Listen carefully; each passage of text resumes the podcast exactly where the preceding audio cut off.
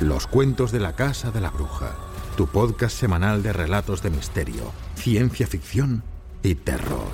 Cada viernes al caer la noche, un nuevo relato. Si te gusta nuestro contenido, suscríbete.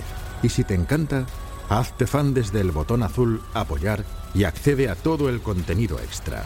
Y ahora, disfruta de este programa.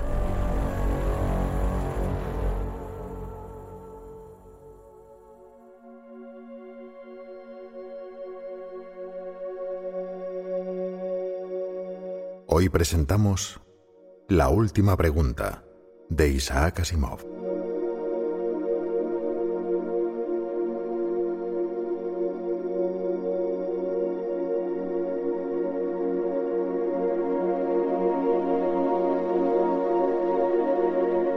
La última pregunta se formuló por primera vez, medio en broma, el 21 de mayo de 2061, en momentos en que la humanidad también por primera vez se bañó en luz.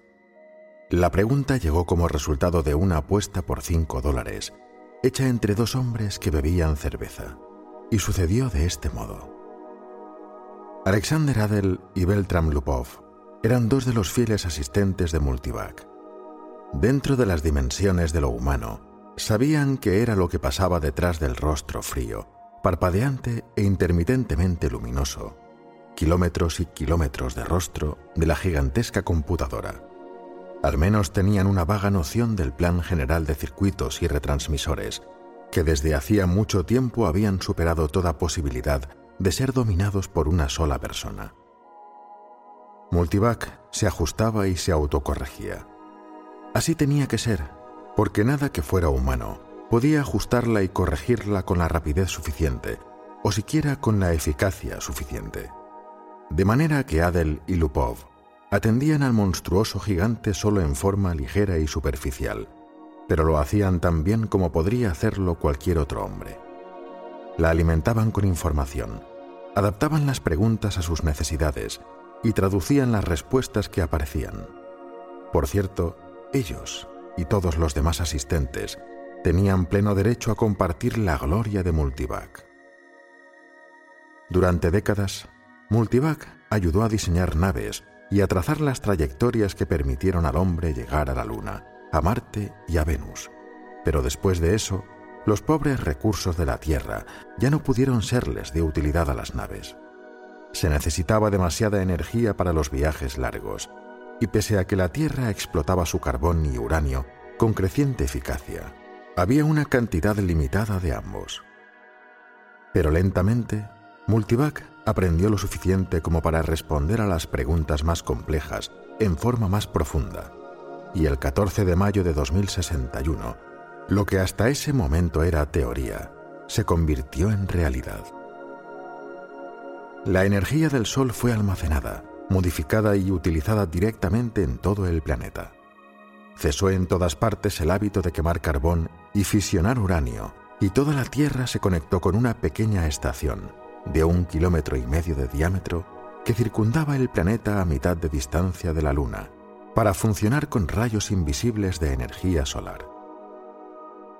Siete días no habían alcanzado para empañar la gloria del acontecimiento, y Adel y Lupov finalmente lograron escapar de la celebración pública, para refugiarse donde nadie pensaría en buscarlos, en las desiertas cámaras subterráneas donde se veían partes del poderoso cuerpo enterrado de Multivac. Sin asistentes, ociosa, clasificando datos con clics satisfechos y perezosos, Multivac también se había ganado sus vacaciones, y los asistentes la respetaban y originalmente no tenían intención de perturbarla. Se habían llevado una botella, y su única preocupación en ese momento era relajarse y disfrutar de la bebida. Es asombroso cuando uno lo piensa, dijo Adel. En su rostro ancho se veían huellas de cansancio y removió lentamente la bebida con una varilla de vidrio, observando el movimiento de los cubos de hielo en su interior. Toda la energía que podremos usar de ahora en adelante gratis.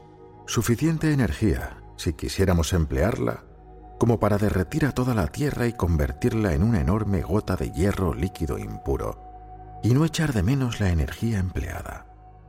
toda la energía que podremos usar para siempre y siempre y siempre. Lupov ladeó la cabeza. Tenía el hábito de hacerlo cuando quería oponerse a lo que oía, y en ese momento quería oponerse, en parte porque había tenido que llevar el hielo y los vasos. No para siempre, dijo. Ah, vamos, prácticamente para siempre, hasta que el sol se apague, Bert. Entonces no es para siempre. Muy bien, entonces, durante miles de millones de años, veinte millones, tal vez, ¿estás satisfecho? Lupov se pasó los dedos por los escasos cabellos como para asegurarse de que todavía le quedaban algunos y tomó un pequeño sorbo de su bebida. Veinte mil millones de años no es para siempre. Bien, pero superará nuestra época, ¿verdad? También la superarán el carbón y el uranio.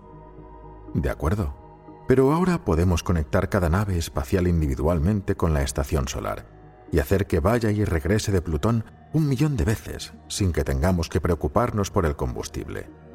No puedes hacer eso con carbón y uranio. Pregúntale a Multivac si no me crees. No necesito preguntarle a Multivac, lo sé. Entonces deja de quitarle méritos a lo que Multivac ha hecho por nosotros, dijo Adel malhumorado. Se portó. ¿Te está gustando este episodio? Hazte fan desde el botón Apoyar del podcast de Nivos. Elige tu aportación y podrás escuchar este y el resto de sus episodios extra. Además, ayudarás a su productor a seguir creando contenido con la misma pasión y dedicación.